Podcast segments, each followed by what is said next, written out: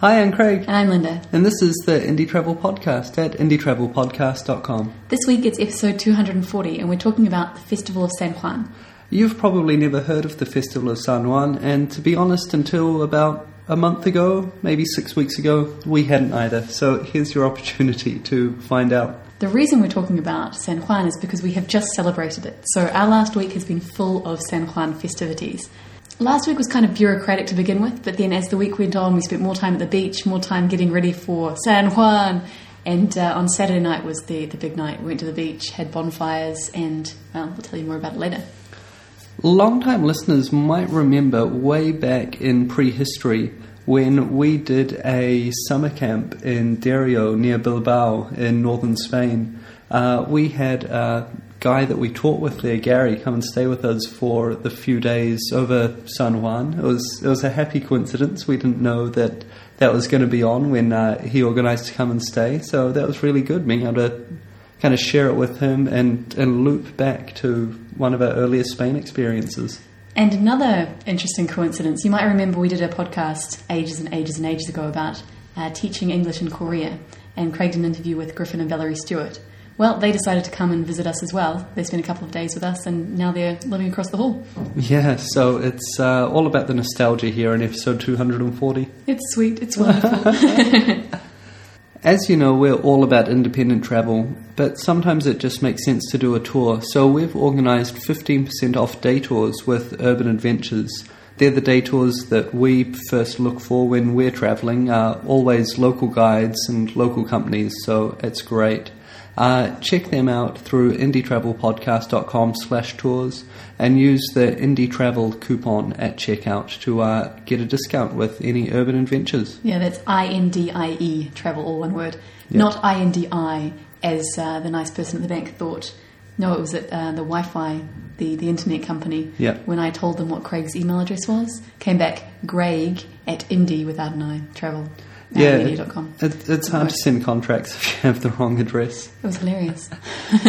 Cloudhead Art posted on our Facebook page the other day saying that a new volunteer has uh, organised to come and stay with them and work with those people in Salta in Argentina.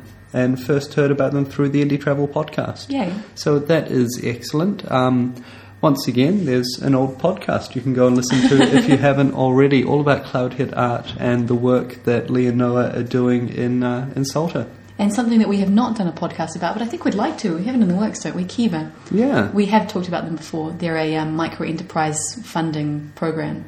And uh, the Indie Travel Group has donated or contributed over $13,000 so we're really excited about that. We've reached that, and now we're going for 20,000. Come on, guys. Yeah, 20k by the end of the year would be an awesome thing.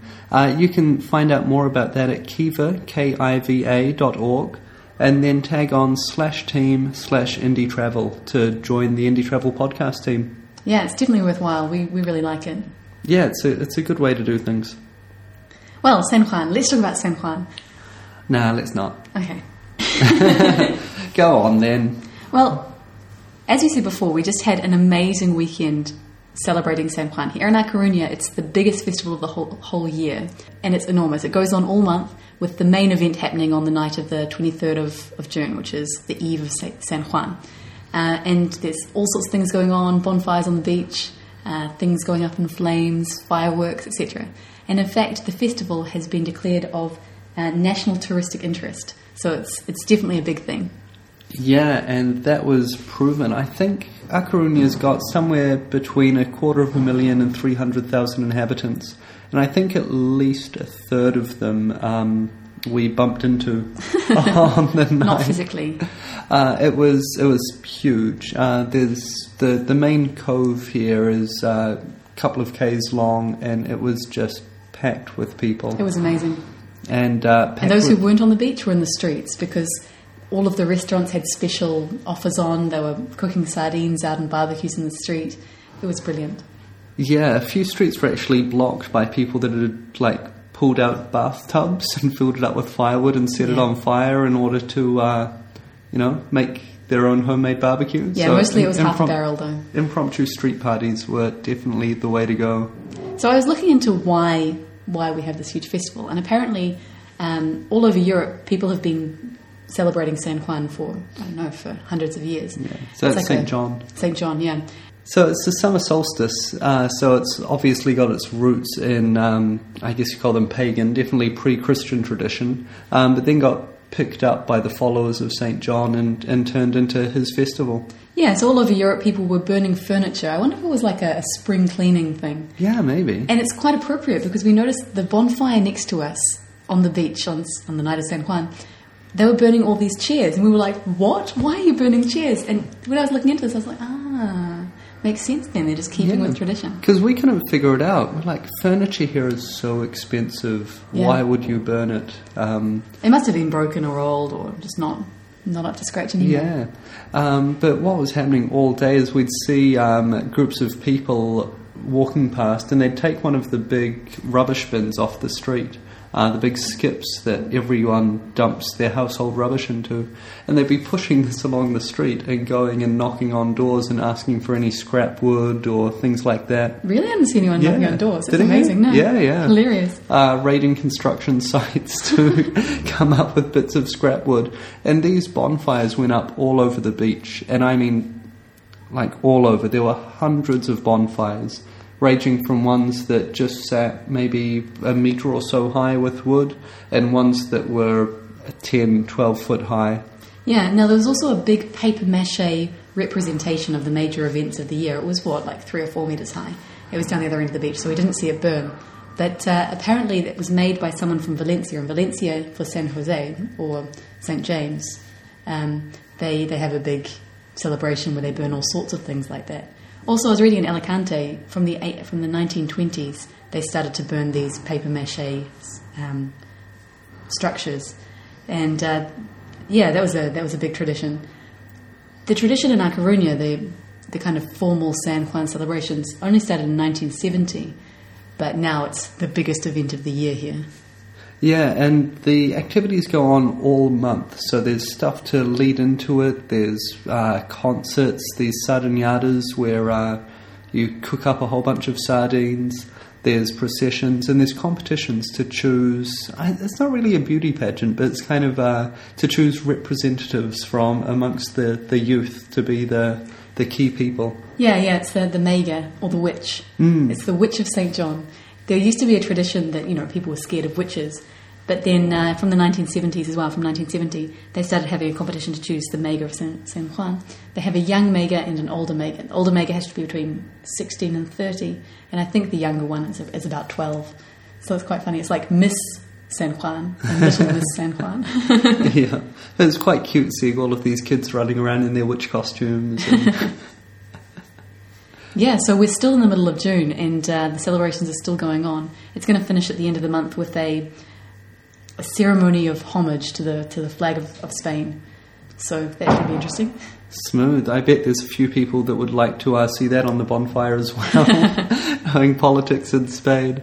Uh, well, we've talked about the sardines a little bit. Do you know where that came from? I have no idea, but apparently it's quite recent. Yeah. I was really lucky Yeah. because I'm teaching English here.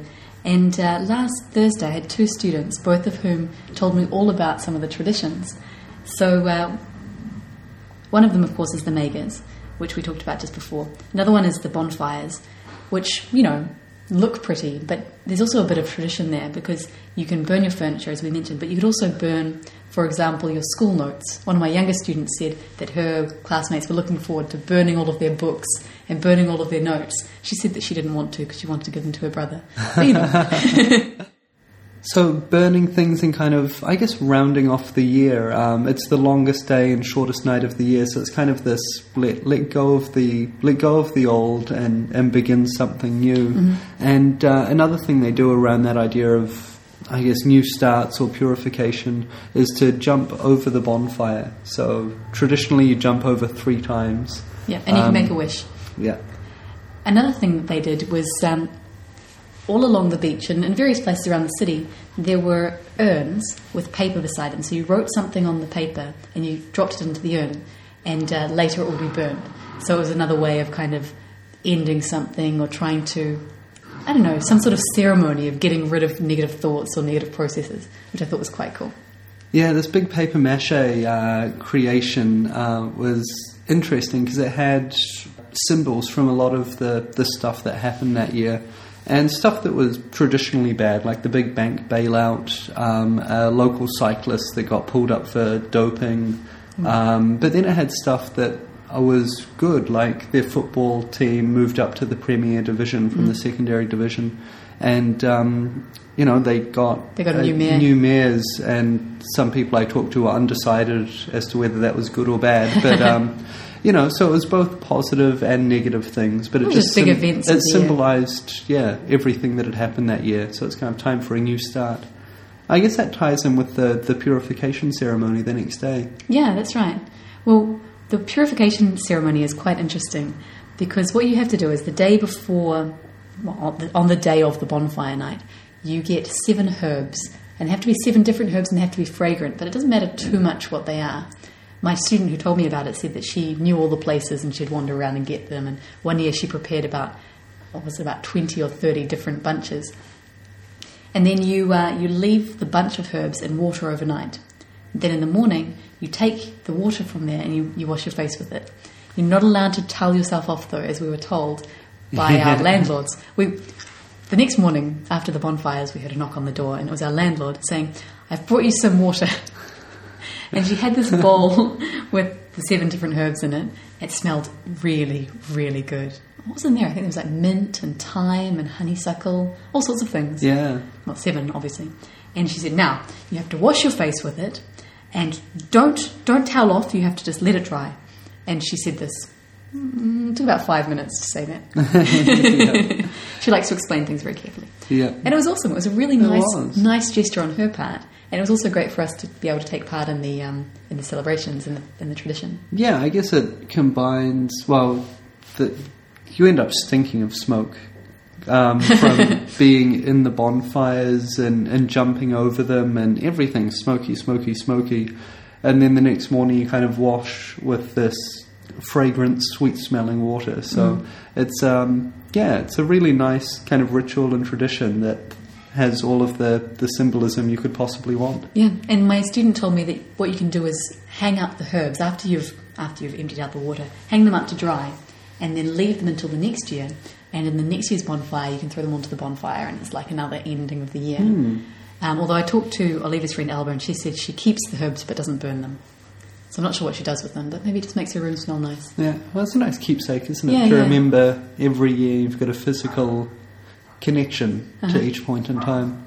Um, and there is a strongly alcoholic drink which we didn't see anywhere. No, I really wanted to try it. Apparently, it's quite often made at weddings as well, so it's not Uh-huh. just about San Juan.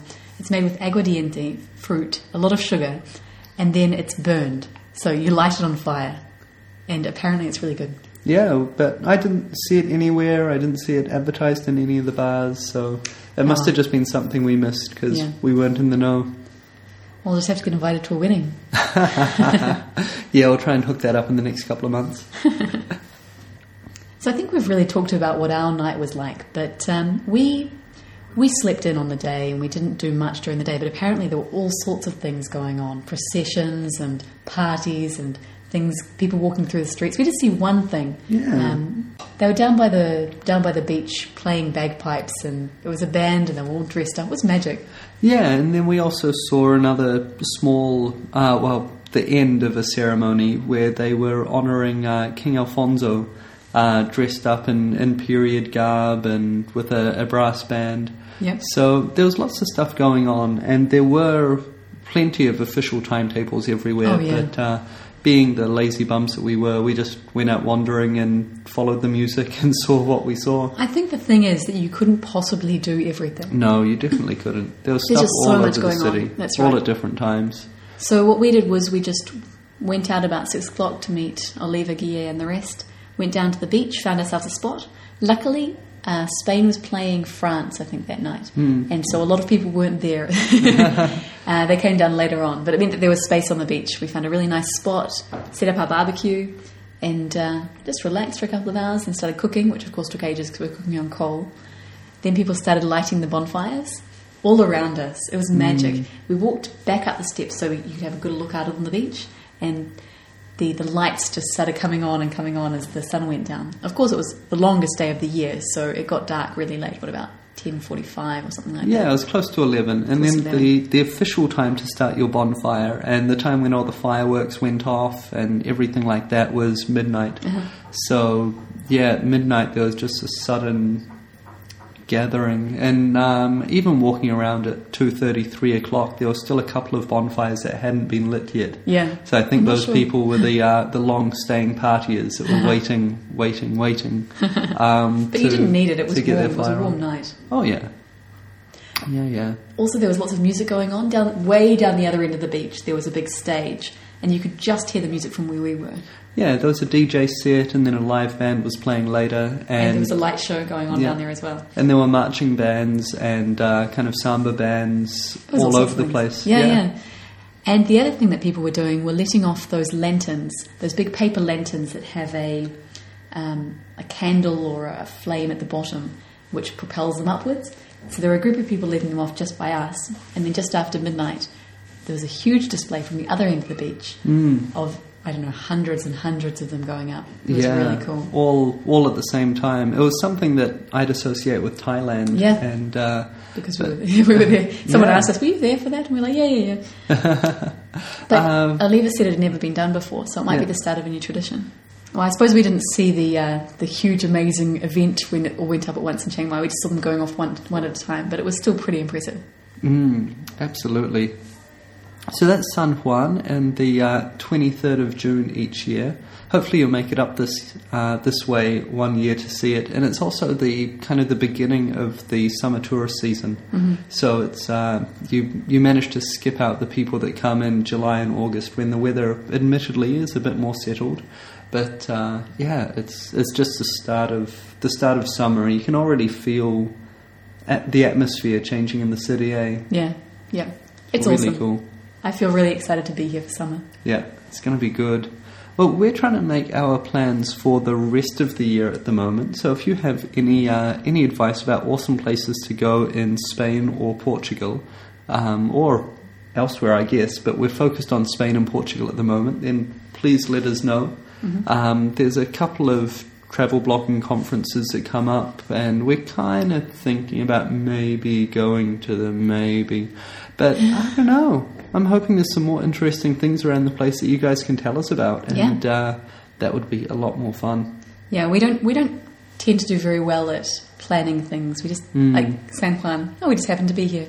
Yeah. La Tomatina. Oh gosh, it's on now. Tomorrow, oops. yeah, we'll probably end up in San Fermin next time. Awesome. Well, if you've got some stories to tell about this year's San Fermin, if you want to meet other travellers, if you've got questions about what we talked about today or anything to do about travel, come to indietravelpodcast.com slash forums, grab a community account and join in the conversation. There's forums there and uh, you can update your status as well. Don't forget that you can help us keep travelling by booking through us. So visit indietravelpodcast.com slash flights, slash hostels, slash tours, and slash insurance when you're booking your travel online. We've also got a library of books to share at indietravelpodcast.com slash books. Uh, books to help you travel more and travel well.